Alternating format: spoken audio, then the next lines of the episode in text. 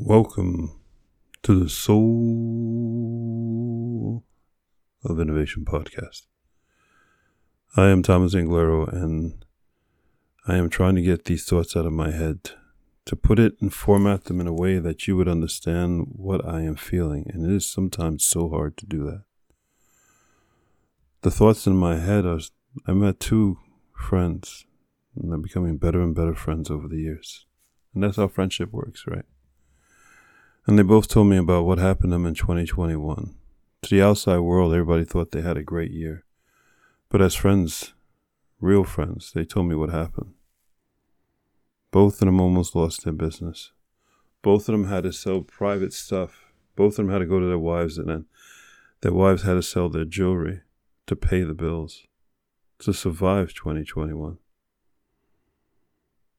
They had to grind, man. They had to go with that deep place where you see that you're going to lose everything. Your family's going to be out on the street. Have you ever been in that situation? Have you ever been in that situation that you and your family are about to be on the street? If you haven't, you're lucky. If you have, there's no more of a painful feeling, at least from a man's point of view, of being not able to take care of your family. From a woman's point of view, women want to make sure that the nest is taken care of. There is no nest. It is a horrible feeling for everybody. And both my friends in twenty twenty-one, they tasted that. And they saw that. And they fixed it. Now, I, when I talked to them a few days ago, and they said for twenty twenty-two, everything is fine. They have backup plans. They have... Uh, built-in things that these things will not happen again. And I spoke to them, and as they spoke to me, I saw wisdom. I saw confidence, but I also saw humbleness. And I also saw someone who's awake.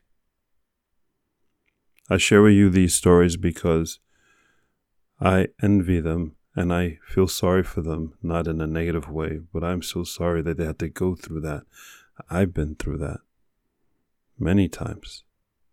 But to see people who have wonderful lives and then have to taste that taste or see that, that picture of that, I am about to live on the street. That hurts me. But that they made it out the other side, I am so happy for them.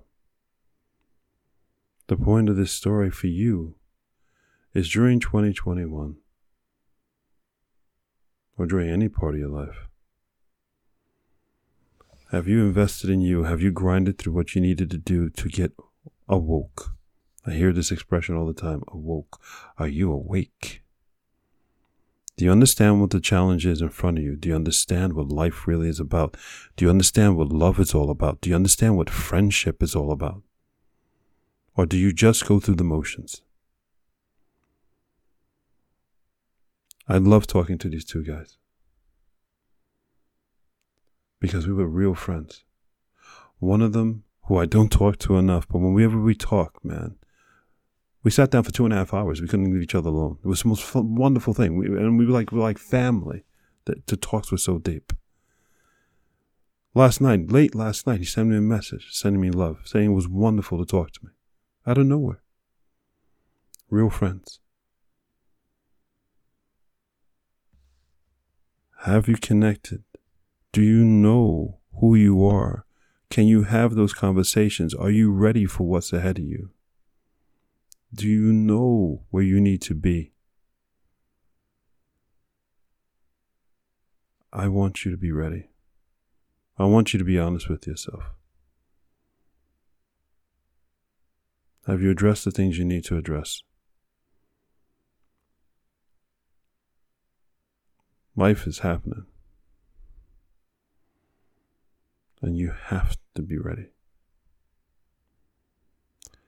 Go forth and spread beauty and light. I'm sorry for these strange messages I'm giving. It's just that I was touched by people who almost lost everything. And they made it. I'm inspired by that. I feel blessed to even know these people. But then I look around me and I see other people who are still asleep, And that means those people may, and most likely, are going to have to go down like my friends have gone down before they wake up, and they may not wake up. And I don't want that to happen to you. Look at your situation around yourself right now. Have you addressed what you needed to address, or have you put it off? Or are you continuing some ridiculously bad habit?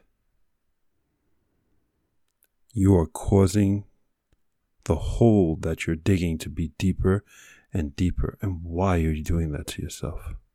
Why? The only way to fill that hole is by addressing all those issues, going through the pain, taking your licks, your wounds, eating crow, use whatever expression you want, paying your dues, and then the hole starts filling, and then you start growing. And then once the hole is filled, there's no more negativity, there's no more doubt, there's no more badness that's going to come into your life. But if you don't do this, if you don't be real with yourself, man, this world's going to eat you alive. If it's not eating you alive already, look in the mirror. Do you look older than you're supposed to be? I remember reading the book of Dorian Gray. If you don't know what I'm talking about, just go on Google, search the book of Dorian Gray, or the picture of Dorian Gray, I think that's what it's called. Dorian Gray. The story goes that Dorian Gray, this is man, very good looking man, but he didn't age because he made a deal with the devil. He was one bad guy. He killed people, he cheated, he stole, adulterous, he did whatever he wanted. And he lived for years and years and years, but he never aged. And he would move around to different parts of the U K. This was an England time, took place in England. And I remember one time in his life, these two men cornered him in the alley, threw him against the wall, said, "We got you, Dorian. You did this to my wife. You did this. You stole money, da, da, da, da." And he was in the, in the alley. He stood in the light. He came out of the shadow and stood in the light and looked at the two gentlemen and said, "Gentlemen, look at me.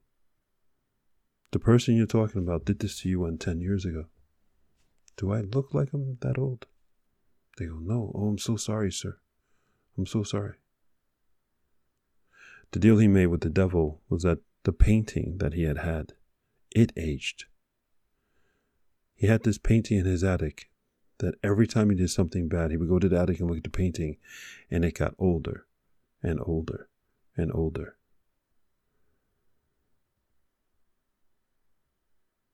He would look at that painting all the time and see who he really was. It was a painful reminder of who he really was. The world saw one thing. He knew who he was in his painting because it saw him for who he was. Look in the mirror. We don't have a Dorian Gray painting that could absorb all our years. When you look in your mirror, look in your own eyes, look at your face, look at your posture, look in your eyes. We can't hide from who we are, and what we've done, and what we've not done, what we've avoided. Who are you? Look at you. Invest in you. Address those things that are most painful. Address those things that make you the most happy. And make sure you don't turn into a Dorian Gray.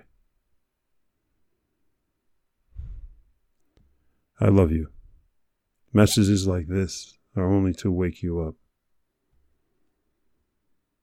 It is hard, but it's worth it. It is hard, but it is worth it. Take care of yourself.